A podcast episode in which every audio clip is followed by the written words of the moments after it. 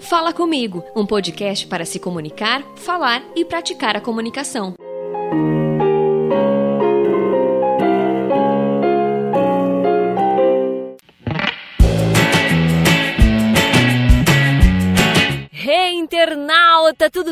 Você? Seja bem-vindo a mais um episódio do Fala Comigo, esse podcast meu, seu, nosso, para falar, discutir, devanear, pensar, praticar a nossa querida comunicação. Episódio novo e todo diferentão por aqui, porque hoje vou abordar por aqui a arte da comunicação. Melhor, a comunicação em forma de arte. Não, a arte na comunicação e a comunicação na arte. Ficou confuso? Eu também confesso. Mentira, não é para deixar ninguém confuso não. Vou esclarecer tudo agora para você. Recentemente, eu tive a satisfação de ser convidada para participar de um podcast. Pois é, minha gente, inversão de papéis por aqui. É o podcast Ilustre, do meu amigo piracicabano, caricaturista e designer, também radialista, Érico San Juan. Ele começou esse projeto super bacana de podcast recentemente e me convidou para falar sobre comunicação, sobre a minha trajetória na comunicação e tal. Foi um bate-papo super legal. E aí nós conversamos sobre toda essa doideira da comunicação e como é que isso começou na minha vida. É um convite, aliás, para você conhecer um pouquinho da minha carreira. Se você de repente pensa da onde essa louca começou, essa paixão por comunicação, eis a resposta neste episódio. Então a gente falou um pouquinho sobre onde eu passei, as minhas experiências, até chegar nessa vontade louca de falar de comunicação que resultou neste podcast que você ouve o Fala Comigo. Aí, conversando com o Érico, eu pensei por que não replicar o podcast que eu gravei com ele aqui no Fala Comigo e aí trazer também um bate-papo com ele aqui, para falar da experiência dele com a comunicação no que ele faz. Legal, né? Então ficou um falar de comunicação de lá e de cá, por isso o nome desse episódio. Bora lá então? Bem-vindo ao episódio Arte e Comunicação de lá e de cá. Acompanhe primeiro, então, esse bate-papo do Ilustre aqui no Fala Comigo. Fala Comigo.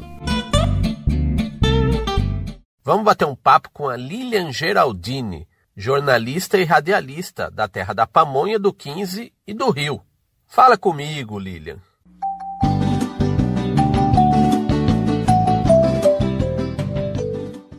Oi, Lilian. Bem-vinda ao Ilustre Podcast.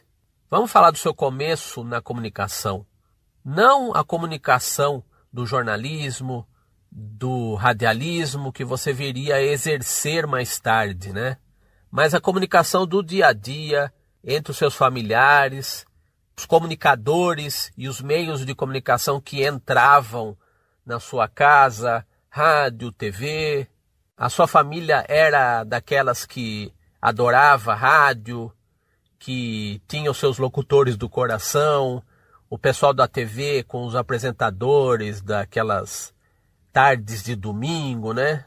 Conta como a comunicação familiar e a das mídias todas entrou na sua vida, você ainda criancinha. Oi, Érico, tudo bem? Oi, pessoal do Ilustre Podcast, os ouvintes ilustres, e eu tô me sentindo super ilustre de participar desse podcast aqui. Muito feliz pelo convite, Érico. Obrigada. Esse podcast que é mais um projeto seu de sucesso, com certeza, como tudo que você faz. Bom, falando sobre comunicação, né? O início, aí você perguntou de onde veio, enfim. Eu costumo dizer, e eu acho que a minha mãe tem uma grande parcela de culpa, assim, no que eu fiz. Minha mãe, minha irmã, meu pai, enfim, a família como um todo. porque me jogaram nesse mundo, digamos assim. Porque a minha mãe, ela me fazia participar de leituras da igreja. Tipo, as pessoas vinham e falavam, ai, Neuza, você não quer ler? Não, não, a Lilian vai lá e lê, já me empurrava para ler. O meu pai, quando eu tava no ensino fundamental, assim, tinha, sei lá, dia de tiradentes.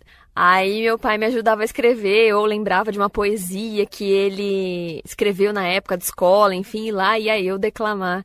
Eu adorava participar dessas coisas. Apesar de que eu tinha uma época assim, eu era meio cara de pau, mas eu era meio tímida também. Então o professor perguntava alguma coisa ou, sei lá, ia perguntar diretamente para mim, eu ficava vermelha. Mas nessas coisas eu me jogava. Eu sempre gostei de teatro também. Mas em relação à comunicação geral de rádio, eu também sempre ouvi rádio. Então eu lembro de pegar as fitas assim para gravar e aí fingir que eu era a locutora, sabe, apresentando o programa, anunciando e desanunciando música. Eu fazia isso enquanto criança também. Que eu lembro muito. Ai, minha mãe sempre ouviu a AM. E eu sou uma grande entusiasta, assim, eu sou um grande, grande fã do AM, porque eu acho que o AM, ele não é só rádio, ele é comunicação. Então você. E eu, eu fui, sou muito feliz e grata por ter participado, por ter feito a minha escola do rádio do AM porque eu aprendi demais. E lá é que você via a necessidade da boa comunicação, de se jogar no microfone, e ali é ao vivo, não tem muito o que fazer, não. Abriu o microfone já era, você tem que falar, e, e aí o treino do rádio, do AM, de passar a informação de um modo que as pessoas entendessem as pessoas ouvissem, que fosse clara a informação. Então eu, eu, sou muito grata assim pela escola do AM. E aí imagina, minha mãe ouvia Garcia. Eu ia pra escola ouvindo Garcia, fala as horas. Então, assim, eu lembro disso, de acordar com a minha mãe ouvindo Garcia. Meu pai e minha mãe é, ouviam um programa do Gerson Mendes, meu pai ouvia narrando futebol, e aí tinha, assim, Roberto Moraes, é, Titio Luiz, Mário Luiz. Daí lá atrás, tipo, Sérgio Baoba. Tô falando dos nomes do AM, né? Mas assim, para não ser injusta também, né? Senão eu vou, eu vou acabar esquecendo de alguém. Mas esses, esses, são alguns que eu lembrei pro momento, assim. Eu aprendi demais com o Vanderlei Albuquerque. O Vanderlei me ensinou a ler boletim de ocorrência para fazer as férias dele na cobertura de, de reportagem policial. Então, cada coisa que eu passei, assim, e que foi, nossa, gratificante para aprendizado, assim. Foi, foi muito bom. Então, a minha escola, meu grande primeiro contato com comunicação, acho que foi isso entrou na minha vida dessa forma, assim, eu sempre tive muito contato com rádio, e aí, né, virou paixão, virou profissão, não teve jeito. Lilian, a gente observa o seu currículo vital e nota que há uma predominância de trabalhos desenvolvidos para o rádio, esse veículo tão desafiador para se trabalhar no interior, no seu caso, em Piracicaba, no interior paulista. Conta da sua trajetória vitoriosa no rádio desde os anos 2000 e conta também desse desafio que é ser um profissional desse meio, dessa mídia em cidade do interior, em que praticamente você tem que ter um perfil eclético, multimídia, faz tudo, né? Tem. O rádio tem uma grande predominância é, no meu lado profissional, sim, porque grande, é, assim, vários jornalistas que eu conheço acabaram fazendo jornalismo em várias mídias, e uma delas o rádio. No meu caso, foi o inverso. Eu fiz rádio primeiro, tive esse desejo, enfim, fiz o curso do Senac, eu me formei em, em, locutora no Senac e depois eu fiz jornalismo. Então, assim, eu falo que o, a comunicação para mim, ela é tem como culpa o rádio e não o contrário, sabe? Que eu me apaixonei por comunicação fazendo rádio. E aí eu fui fazer o jornalismo para, né, ter uma base maior, assim, para notícia. Depois eu fiz questão de ir para o Jornal Impresso, que é uma escola sensacional, e eu precisava ter passado por isso para que meu aprendizado ficasse mais maciço né, no jornalismo. Então, o Jornal Impresso é uma escola fundamental. Mas ela tem uma grande predominância no rádio, sim. Eu comecei numa rádio comunitária, no SECAP, com um programa de Jovem Guarda. Muito legal. Eu e a Mônica Camolese, que depois foi para a TV, enfim, a Mônica parceiraça. E nós tínhamos um programa de jovem guarda, isso muito herdado dos nossos pais também, porque a gente fazia pesquisas em casa, né? É, perguntava, cantores, músicas, enfim, para ajudar ali na, na, programação. Era um programa de uma vez por semana, porque a gente conheceu o presidente dessa rádio fazendo o Senac e ele ofereceu para a gente uma hora de programa semanal. Foi o auge para nós e ali a gente aprendeu demais também. E era um pessoal muito bacana da rádio, então, assim, para mim tem um, um valor fundamental essa passagem. Logo depois eu fui para difusora entrei inicialmente a difusora FM, né? A FM ou a AM ali, era tudo, todo mundo junto, né? Acabava fazendo as coisas para as duas rádios, mas eu entrei para fazer texto publicitário escrever os textos que eram para os spots que iam para o ar. Mas aí eu xeretona, ia lá, ficava vendo a galera gravar e pedia dica aqui, dica lá e tudo mais. E aí acabou que teve uma oportunidade de eu apresentar o Jornal da Difusora no AM, e aí o, que eu falei do Vanderlei, que daí eu cobri as férias dele, aí eu fiz o jornal com o Adriano Perina, apresentei junto com o Gerson Mendes também. Depois vieram tantas outras pessoas que passaram por ali, enfim. Mas foi um aprendizado sem igual. Depois, é, montou-se a Onda Livre AM em Piracicaba, e aí o pessoal me chamou para compor a equipe, então eu já entrei como repórter ali, e depois eu assumi um programa, então fiquei quase cinco anos na Onda, que também foi, nossa, um aprendizado maravilhoso. Inclusive você participou comigo do programa que eu tinha, que era o Onda Cidade, fez uma caricatura, enfim, foi super legal, né? Eu lembro desse dia.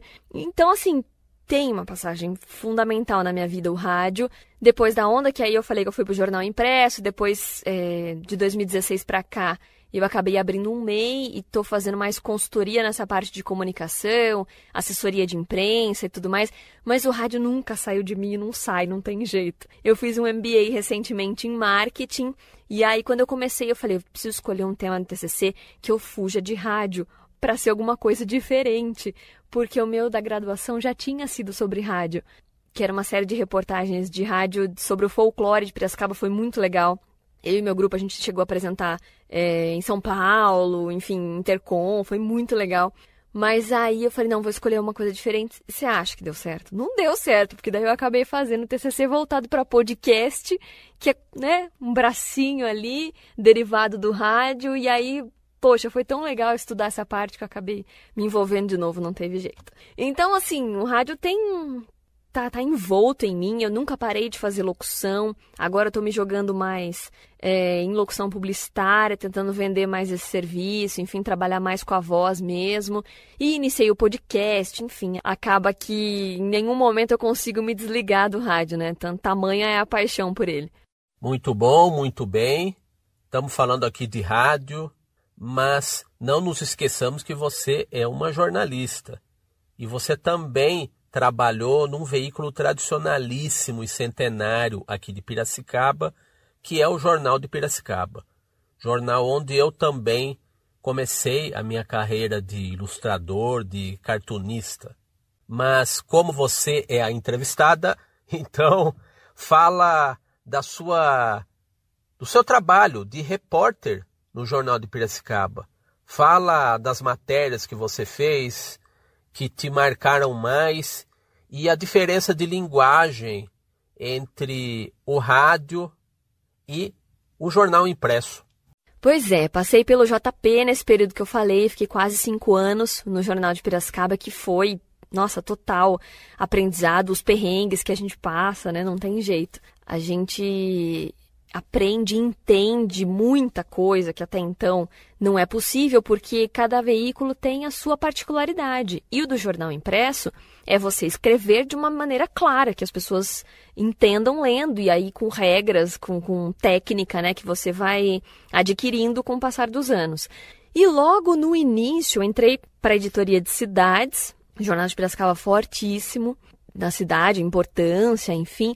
E aí, logo no começo, o meu editor chegou para mim e falou assim: Lilian, é, a gente vai te colocar para cobrir câmara. Falei: você tá louco? Como assim? Como assim cobrir câmara? Não, eu acho que você tem jeito e tal. Menino, lá fui eu, cobrir câmara, que é uma coisa maluca, porque você acaba. É entender, buscando entender os bastidores de tudo que acontece na cidade. Porque a Câmara é caixa de ressonância, né? Tudo que acontece na cidade passa pela Câmara. Uma discussão, um pedido, né? Que, no caso, as indicações dos vereadores, os requerimentos, aí é uma decisão do prefeito passa pela Câmara, uma criação de cargo passa pela Câmara, nomeação de rua passa pela Câmara, tudo passa por lá. E me deu um traquejo sensacional para muita coisa, inclusive para a vida. Então, essa passagem pelo JP foi essencial assim na minha carreira. Porque eu, eu aprendi demais a, a, o jornalismo em si, né? Mas acho que o jogo de cintura porque tem várias matérias marcantes, assim, de discussões acaloradas na Câmara. Eu cheguei a entrar algumas vezes, 5 horas da tarde, para sair à meia-noite, para poder acompanhar uma, uma discussão, uma audiência pública, enfim, que era importante, que eu tinha que voltar para o jornal, sei lá, 10 e meia, 11 horas, para a gente escrever, fechar capa, fazer o editorial, enfim, aquela loucura de jornal impresso que só quem trabalhou entende como é que é e percebe o quão fundamental é também, né? Então, assim, mas teve várias matérias marcantes, assim, essas de política, eu, eu, eu diria. Eu acompanhei as discussões e os movimentos acalorados do Reaja Piracicaba, por exemplo, no, no auge ali da, das, das definições políticas e tudo mais. É, fiz matéria na Fundação Casa, que foi uma matéria muito marcante, com os meninos ali, então tendo que é, conhecer a história de cada um deles, uma história bem difícil de cada um, também com as suas particularidades. Não podia colocar o nome deles, então tinha que colocar nome fictício. Teve várias matérias, assim, que, que marcaram. É, matérias em, em comunidades, favelas, então você conhecia ah, muitas dificuldades, matérias, por exemplo, e as matérias sociais sempre mexeram bastante comigo, de pedir ajuda, de conhecer pessoas com dificuldade. Então tinha um, um menininho aqui em Piracicaba que precisava de medicamento à base de canabidiol, então a mãe tinha que ter uma luta na justiça, fazia muitos eventos para conseguir comprar uma dose do remédio para ele, ele precisava daquilo, porque senão ele tinha problemas seríssimos de saúde. E aí o, o grande lance, que é o mais legal, assim, é você se sentir útil uma matéria sua, assinada por você, e a pessoa falava, poxa, me ajudou tanto, obrigada. E acho que é esse o grande trunfo da comunicação, né, do comunicador. É, é ser útil para alguém. É você ter essa, essa função de ajudar. É isso que é, que é o legal. Ah, você falou de diferença do, do, de linguagem do rádio e do jornal. Sim, no começo eu tive é, dificuldades e até pessoas que, que falaram para mim, ah, mas você tá na faculdade, né? Professor falava,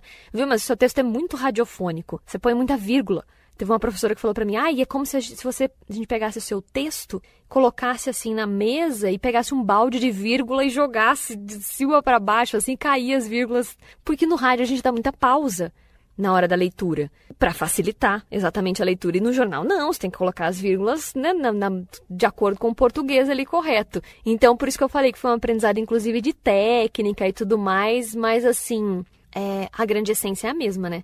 É passar a informação de maneira clara e objetiva para quem está lendo ou para quem está ouvindo. Lilian, é muito legal que depois de algum tempo de estrada, né, de trajetória, a gente sinta vontade, sinta a necessidade de compartilhar experiências, né? A nossa experiência profissional, a nossa bagagem pessoal e vice-versa, né? Tudo junto e tudo misturado nos molda, né? Como profissionais e como pessoas, né? E você tem um projeto muito é, uma troca de experiências muito legal, muito rica aí por meio de um podcast seu, o Fala Comigo. Compartilha com a gente aí essa experiência de fazer um podcast, né? Que é o que nós estamos fazendo aqui estamos trocando essas figurinhas aí, né? E fazer podcast não deixa de ser rádio, né? Só que é rádio feito pela internet, né? Poxa, e aí, né, caímos no podcast. Eu também entrei na, nessa onda aí. Veio porque algumas amigas me falaram, meu marido sempre falava: Poxa, você gosta tanto de rádio, né? E aí começou, a gente começou a ouvir podcast, ver muita gente falando sobre, né? Começamos a pesquisar. O meu TCC do MBA ajudou muito para isso, porque daí eu entendi como é que funcionava a plataforma, como é que jogava no ar, enfim. E aí, com, com a experiência que eu tinha do rádio também, já me facilitou a edição. Então, eu falei, poxa, é, agora é a hora. E a pandemia ajudou para isso. Ajudou nesse aspecto também, porque eu consegui tirar um tempo para mim. Eu estava é, trabalhando mais home office, aí um dos locais que eu estava trabalhando também ficou stand-by. E aí eu falei, não, agora é a hora. Vamos lá. E aí deu certo, assim, peguei, mas assim, desde a criação de tudo. Meu sobrinho fez a trilha no piano. Eu peguei o violão, tentei ali tirar alguma coisa que é aquela aquele sonzinho do início.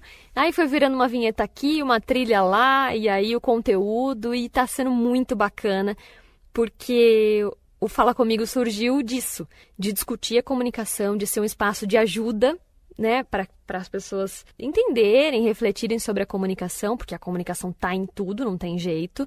E uma oportunidade também para que a gente conheça a comunicação em outras vertentes, que outras pessoas falem de comunicação e que a gente né, simplesmente reflita sobre a comunicação. E tem dado muito certo, está sendo uma experiência muito, muito legal, muito proveitosa. Eu tenho adorado fazer. E aí, o podcast é o podcast, né? Tanto que você começou a fazer também. Eu achei super legal quando você começou a fazer o podcast, o Ilustre, que é, com certeza, muito legal, muito importante. É bom a gente ter vários projetos nesse aspecto, porque a gente difunde, né? É, é, muito bacana. A gente que é comunicador, assim, a gente gosta de ver sempre as pessoas trabalhando nova vertente, novas vertentes da comunicação. Então é muito legal. O Fala Comigo tem, tem me ajudado muito e tem me deixado próximo do rádio também, não tem jeito, né? É, e aí depois do Fala Comigo eu acabei fazendo junto com o Engenho da Notícia, já estava né, com, com rádio. Então, aí, junto com o Engenho da Notícia, que é um dos locais que eu, que eu presto serviço, é, a gente começou o Pira News, que é um projeto da Jovem Pan FM já há mais de 20 anos, 25 anos. Então, eu estou apresentando o Pira News, está sendo muito legal também. Antes até do podcast, já estava é, apresentando o programa da ACIP na Educativa FM, que é o Momento ACIP, que também é um programa de entrevistas muito legal. Então, todas essas coisas não me deixaram ficar longe do rádio, né? O, o rádio acaba se misturando na minha trajetória, não tem jeito. E o rádio na internet, o podcast possibilita isso, né? Tem muita gente que fala, ai, mas podcast não tem nada a ver com rádio isso. Eu não acho, eu não acho, e tem autores que defendem, inclusive, que o, o podcast é praticamente um programa de rádio, só que na internet. E ele tem essas características. Como eu falei aqui, eu pensei em vinheta, pensei em trilha, pensei em conteúdo. Um programa de rádio também é assim. Você se preocupa com o que você vai passar para o seu ouvinte, então é, essa essência não se perde, né? Então é isso que é legal, por isso que eu gosto tanto do podcast e foi uma, uma maneira de ficar mais próxima do rádio também, trabalhar essa grande vertente, né? Que o, que o rádio possibilita, que é a comunicação dessa forma, da forma falada. E a gente chegou na hora da despedida, do tchau, do até logo. Lilian, eu queria te agradecer pela conversa, pela troca de ideias e experiências e o tanto que você passou para o ouvinte do Ilustre Podcast. E para a gente encerrar essa conversa aqui, queria te propor um exercício de previsão do futuro.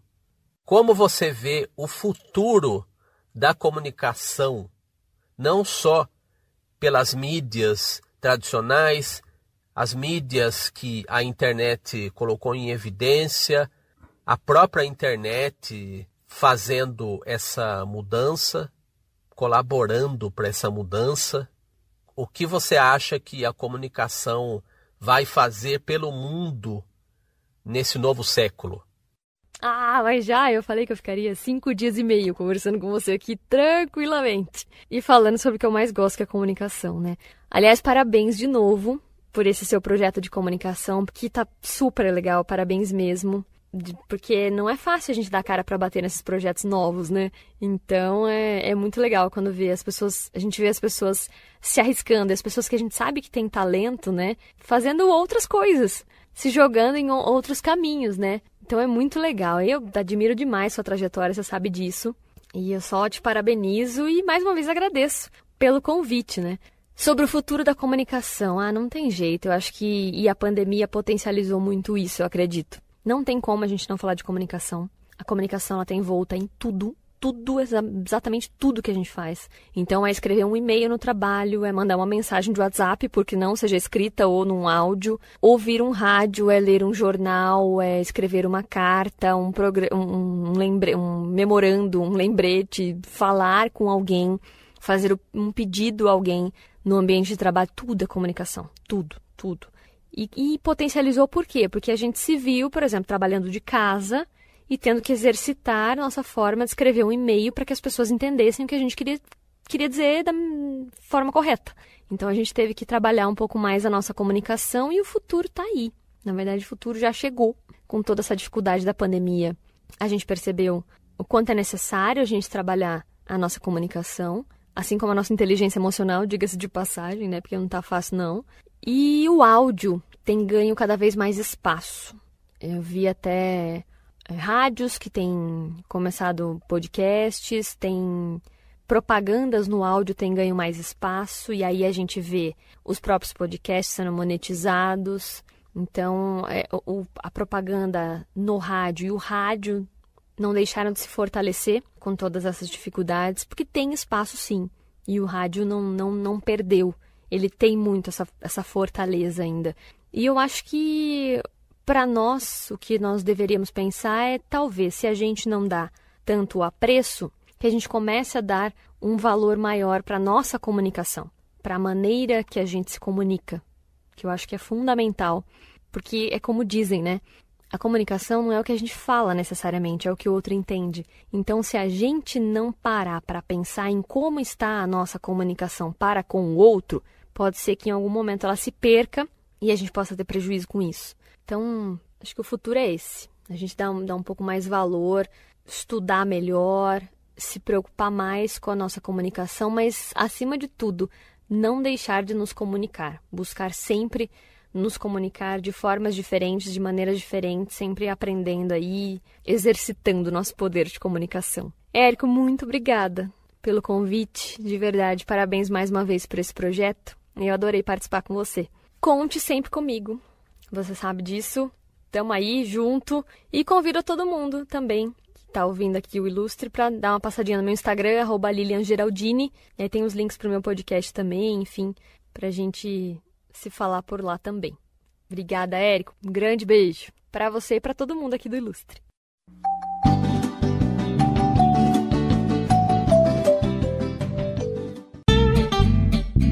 Fala comigo.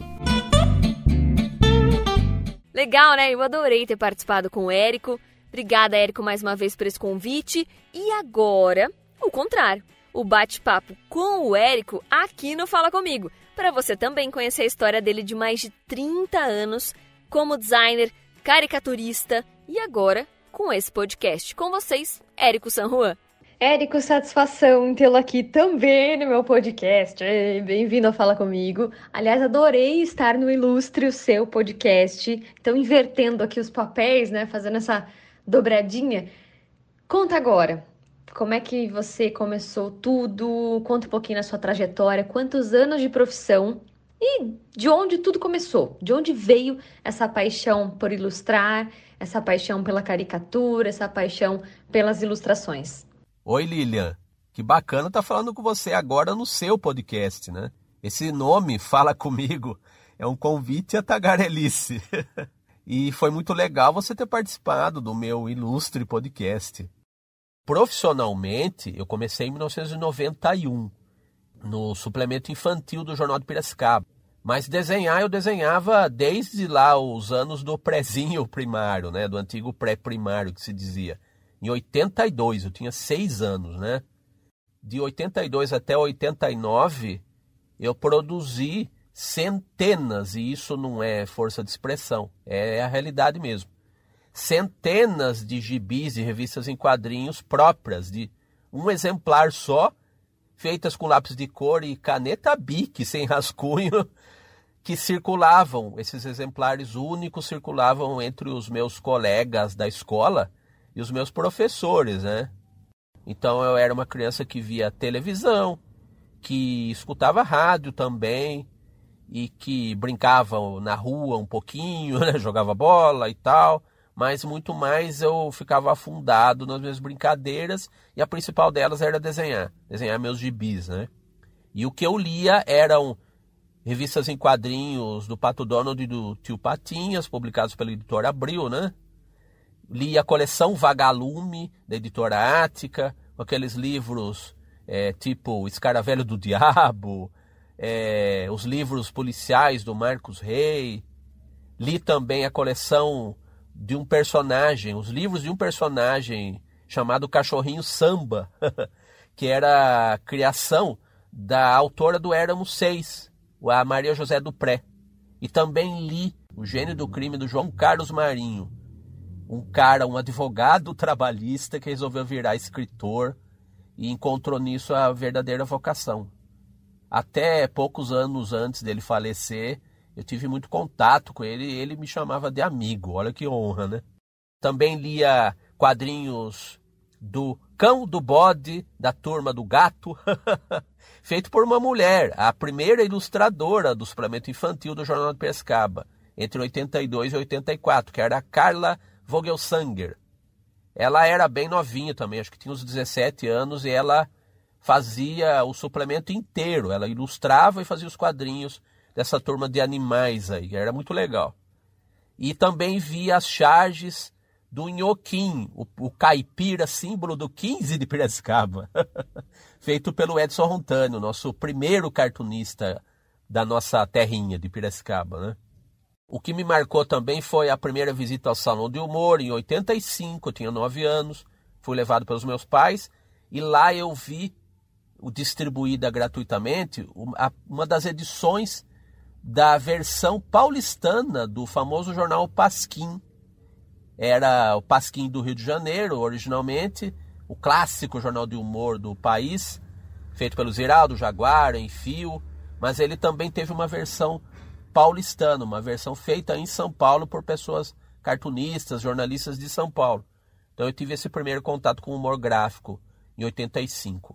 Em 86 eu já ganhei um prêmio num concurso da Secretaria de Educação com a história, veja só, em quadrinhos do 15 de Piracicaba. então já foi meu primeiro prêmio aí. Aí de 87 a 90 eu publiquei meus primeiros quadrinhos em jornal na página infantil do extinto jornal O Diário. E em 90 eu passei pro jornalzinho, aquele suplemento do JP que eu lia quando eu era criança. E em 91 o Jornal de Pescaba me chamou para fazer as ilustrações do jornalzinho. Então imagina a alegria, a honra minha de, de realizar isso, né? Aí de 91 a 96 eu trabalhei no Jornal de Piracicaba. Nesse período eu criei a minha tirinha Dito o Bendito, que é o meu trabalho de quadrinhos mais conhecido por aí, né? Teve livro, teve exposição é, na Câmara de Vereadores, o Dito, né? Saiu em livros didáticos, saiu até num jornal sindical lá do Maranhão e teve uma exposição comemorativa dos 25 anos do personagem em Campinas, em 2018. De 98 a 2010, eu fui colaborador freelancer do jornal com os meus quadrinhos. Então, essa primeira fase aí de 91 a 2010 foi principalmente com trabalhos de quadrinhos, já profissionalmente, né? Com essa base aí que eu comentei é, de criança, né? E 2007 a 2021 tem sido a fase das caricaturas, que eu investi em caricaturas. Eu fiz um jornal próprio de humor, fazia sozinho o jornal, né? Como eu fazia meus gibis lá quando eu era criança, depois eu fui fazer um jornal de humor sozinho, que eu deixava um espaço em branco na capa para desenhar as caricaturas das pessoas que o comprassem em eventos. O meu jornal Cara e Caras.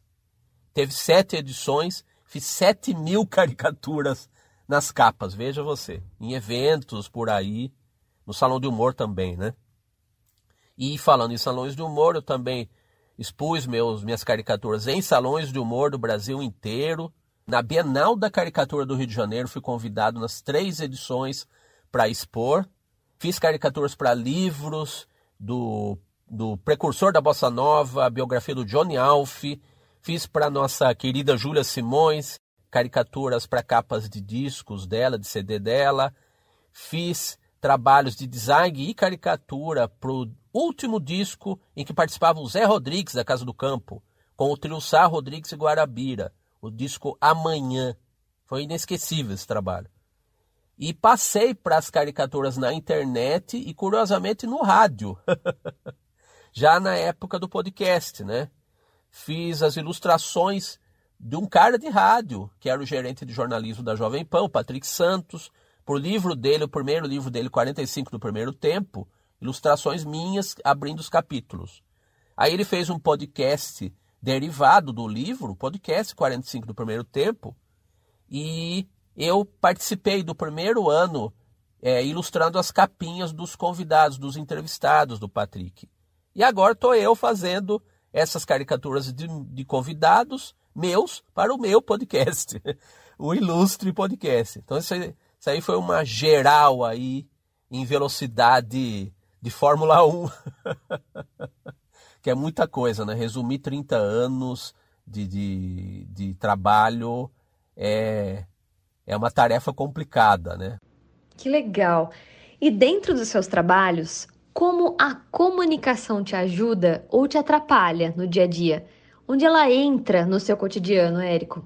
A comunicação me atrapalhou quando eu não tinha ou não dominava as ferramentas adequadas para me comunicar, né? Ah, para mim, a comunicação sempre funcionou como uma interação. Primeiro através do desenho, uma interação com o mundo, né? Uma interação primeiro através do desenho e em anos mais recentes para além do desenho. Eu sempre fui um autodidata persistente, resiliente, o que quer que você queira chamar, né? Para mim, o trabalho é um exercício de autoafirmação e é um exercício de busca da afirmação da integridade pessoal, de uma integridade muito pessoal. O meu trabalho tem que ter a minha cara, tem que ter o meu estilo e tem que ter a cara das pessoas, né? Tanto quanto na caricatura que eu faço delas, das pessoas, quanto nos projetos que eu desenvolvo para o respeitável público, né? então, numa primeira fase da minha vida e da minha trajetória, é, havia uma necessidade de me comunicar por meio do desenho e do humor, né? da linguagem do desenho e da linguagem do humor. E numa segunda fase, eu vi que havia também a necessidade de me comunicar com as pessoas com ferramentas que eu pudesse adquirir por meio da voz e por meio da retórica, de desenvolver uma retórica, de desenvolver um ideário aí que desse conta do meu trabalho. Não ficar só naquela coisa de uma imagem é, vale mais que mil palavras, né? Eu acho que as imagens valem tanto quanto as palavras, né? Você tem que saber dizer com a imagem, passar a sua mensagem com a imagem, no caso do artista gráfico, que eu sou, né? Mas você também é, elaborar, digamos, a sua bula, né? você tem que saber expressar o que, que você quer dizer, com o seu trabalho, né? Então eu sou um autodidata, mas com o tempo, não só na prática profissional, eu fui adquirir formação acadêmica mesmo, né? Fui fazer um curso de design gráfico, me formei como tecnólogo em design gráfico, é, fui fazer curso de técnica jornalística para ter uma técnica mesmo que pudesse eu expressar através do texto o que eu precisaria passar para as pessoas, né? E por fim, mas não por último, né? a minha formação mais recente é a de radialista locutor mesmo, né? Então, eu queria ter um desenvolvimento pleno para me comunicar através do desenho, através da voz, através do texto. A baita experiência que você tem, uma história incrível que eu gosto bastante, você sabe disso. Conta aí pra gente. Já teve algum perrengue que você passou na hora de fazer a caricatura de alguém, por exemplo? Pois é, eu faço caricaturas ao vivo em eventos desde 1995. A minha estreia, o meu batismo de fogo, foi num shopping em São José do Rio Preto, em 95. Eu estava lá com uma turma a serviço de uma escola de arte que seria inaugurada naquele ano. Desde então, eu faço caricaturas ao vivo em eventos e caricaturas personalizadas. É o nome que se dá hoje para esse tipo de trabalho por encomenda, né? Há uns sete anos, se não me engano, acho que em 2014, né? Uma irmã de uma cliente para quem eu tinha feito um trabalho de caricaturas é, me pediu uma caricatura fofa, uma caricatura coletiva de família. Então ela pediu assim: Olha, eu quero que você faça baseado nessa foto aqui. Tinha o marido dela e o filhinho pequenininho deles, né? Os dois com uma camisa da seleção. Aí eu fiz praticamente uma cópia da foto a traço assim. Ela não ficou satisfeita. E lá fui eu fazer as alterações que a cliente pediu. Nos rostos, a traço do marido e do filhinho deles, né? Então fiz uma vez as alterações, fiz duas, fiz três vezes. Na quarta ou na quinta vez, eu não lembro muito bem, eu me perguntei e perguntei para a cliente o que ela queria, afinal de contas. Eu percebi que as alterações que eu estava fazendo estavam modificando o rosto e os cabelos, as feições do marido e do filho deles. Estava ficando diferente até da foto. Aí a cliente me saiu com esta pérola inesquecível. Ah, eu queria que o meu marido fosse diferente do que está na foto. Eu quero que você faça do jeito que eu quero que ele seja, não do jeito que ele é. Aí aquela coisa, eu tenho uma paciência de Buda, eu exercito muito essa paciência. Realmente precisa ter. Eu sou solícito, mas eu vou até certo ponto, né? Até o limite do bom senso, que eu considero que seja o bom senso.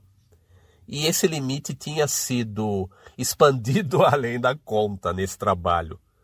Aí eu respondi para a cliente: Olha, é, se você quer que o seu marido seja diferente do marido da foto, então troca de marido. Olha, eu juro que não foi uma grosseria, porque sabe quando você estica a corda até o limite, né? Até o limite do suportável. claro que eu falei isso, mas eu expliquei. Olha, é, o que você está pedindo não é uma caricatura, você está projetando uma pessoa que não existe. Eu faço o que você está pedindo, não tem problema, mas isso não é mais uma caricatura. Aí ele aceitou na boa, entendeu a minha posição, mas eu fiz exatamente o que ela queria. E a caricatura, tanto do marido quanto do filho dela, não era sequer um retrato a traço deles, sem exageros. Era uma era um retrato da imaginação da querida esposa do dileto marido dela. E até uma projeção do filho também. Mas, gente, a mulher queria trocar de marido, né? Praticamente. E qual trabalho mais te marcou, Érico, em toda essa sua trajetória? E por quê? Ah, que legal você me perguntar isso, Lilia. Mas eu até vou dizer um trabalho que eu não falei lá na primeira resposta e que é muito importante, que eu gostei muito, que é muito marcante mesmo. Em 2011, eu resolvi que eu queria fazer caricatura, é, levar adiante mesmo como meu trabalho principal a caricatura dentro das minhas atividades profissionais, né? Embora eu já fizesse desde 2007 é, com o meu jornal de humor Caricaras, né? Que eu fazia o meu humor tanto de texto quanto de desenhos no jornal e eu desenhava as pessoas na hora, caricaturas ao vivo nas capas dos meus jornais, né? Eu fazia isso desde 2007. Mas eu resolvi começar a fazer caricaturas para salões de humor, né? Investir nisso. Competir mesmo, entrar nas competições, é, tentar entrar nos salões de humor é, não só no de Piracicaba, que é o mais importante de todos, né? quanto nos salões de humor espalhados pelo Brasil e até fora do país. Né? Então, a caricatura que marcou praticamente a minha entrada nesse mundo foi a caricatura do Noel Rosa, uma caricatura minimalista. Todo mundo, ou quase todos, investem, os artistas gráficos, nas caricaturas em 3D, né? É até um padrão de mercado mesmo, né? Só que eu queria fazer uma caricatura que era a minha cara, né? o meu estilo próprio, né? Me sobressair com um estilo próprio, uma, ter uma característica minha mesmo no meu trabalho de caricatura. E a saída que eu encontrei foi é, ir para o lado oposto, né? Eu sou do traço. Então eu partir para o oposto mesmo, fazer um desenho em 2D, desenho a traço, geralmente um desenho em preto e branco e o mais sintético possível. A caricatura minimalista, a caricatura sem tantos detalhes, mas o desenho dizia tudo em poucos traços, assim, digamos assim. Então a caricatura que marcou essa minha entrada nos concursos de humor, nos salões de humor, é, foi uma caricatura do compositor, do músico Noel Rosa. Houve em 2011, 2010, 2011, um concurso de caricaturas do Instituto Memória Musical Brasileira de Niterói. Eles fizeram um concurso para escolher 50 caricaturas de Noel Rosa, 50 caricaturas diferentes do compositor Noel Rosa, um dos precursores da música moderna brasileira, né, do século XX. Noel Rosa, um clássico inesquecível, né? Então, para comemorarem o centenário do Noel Rosa, fizeram um concurso Noel é 100. Centenário, né? Esse 100 é do centenário do Noel. E o prêmio para os artistas selecionados seria participar de uma exposição só com desenhos de Noel Rosa e de um livro de luxo é, com esses desenhos publicados, né? Então eu a primeira vez que eu participei de um concurso de humor gráfico foi com esse Noel Rosa. E nessa primeira vez eu já consegui ser selecionado para a exposição e para o livro Noel é 100, no Instituto Memória Musical Brasileira de Niterói. Então eu peguei um mochilão até quando o livro e a exposição foram lançados lá em Niterói e fui até a abertura da exposição e onde seria distribuído o livro, né? Então foi muito marcante, foi inesquecível. E, foi, e essa caricatura do Noel foi uma espécie de passaporte para que eu participasse, três anos depois, em 2014, da primeira Bienal Internacional da Caricatura do Rio de Janeiro. Por causa desse Noel Rosa, eu fui convidado para participar da Bienal. E nas três edições dessa Bienal, eu fui convidado a participar com o meu trabalho. Então, Noel Rosa, além de eu gostar de música brasileira, de gostar de Noel Rosa, do repertório do Noel Rosa, ele ainda me deu essa felicidade através da minha caricatura de começar esse trabalho minimalista na caricatura. Muito marcante e inesquecível mesmo. Show! E levando em conta que a comunicação está em tudo, em termos de comunicação, o que você diria para quem está nos ouvindo sobre a forma como a comunicação interfere no seu dia a dia enquanto artista e como é que você lida com isso? Se mudou algo de uns tempos para cá, enfim, como é que é essa relação da, da comunicação no seu dia a dia? Não dá para falar de comunicação hoje em dia sem falar de internet. E a internet é algo que está afetando para o bem e para o mal a vida de todo mundo, né? A vida praticamente de um planeta inteiro, né? é, com a internet as pessoas meio que se aproximaram. É, de certa forma o mundo ficou pequeno, né? As interações entre as pessoas se transformaram bastante, né? Novas perspectivas de trabalho surgiram, novas amizades, novas parcerias, coisas muito positivas. Ao mesmo tempo, os conflitos e a competição se acirraram de uma forma muito expressiva, né? Ou talvez esses conflitos e essa competitividade tenham mostrado o quanto são acirrados na vida real. A internet apenas é, desnudou essa característica conflituosa e competitiva que é do ser humano, né? Infelizmente, né? Talvez no mundo ocidental, né? Mas a internet mostrou isso, eh, jogou na cara de todo mundo, né? No meu caso, o meu trabalho ele ganhou espaços e lugares que jamais eu imaginaria no mundo antes da internet, né? Então, tudo que eu falei é, dos espaços que eu conquistei, assim, os concursos que eu participei, nada disso eu teria conquistado se não fosse a internet, né?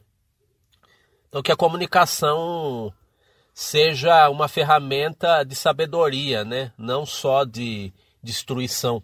E isso muito se dá muito hoje na internet, né? Então que o mundo real alimente o mundo virtual de uma maneira sábia, né? Que delícia, Érico, de bate-papo. Nossa, muito legal. Muito obrigada por você ter topado essa dobradinha aí do Ilustre pro Fala Comigo.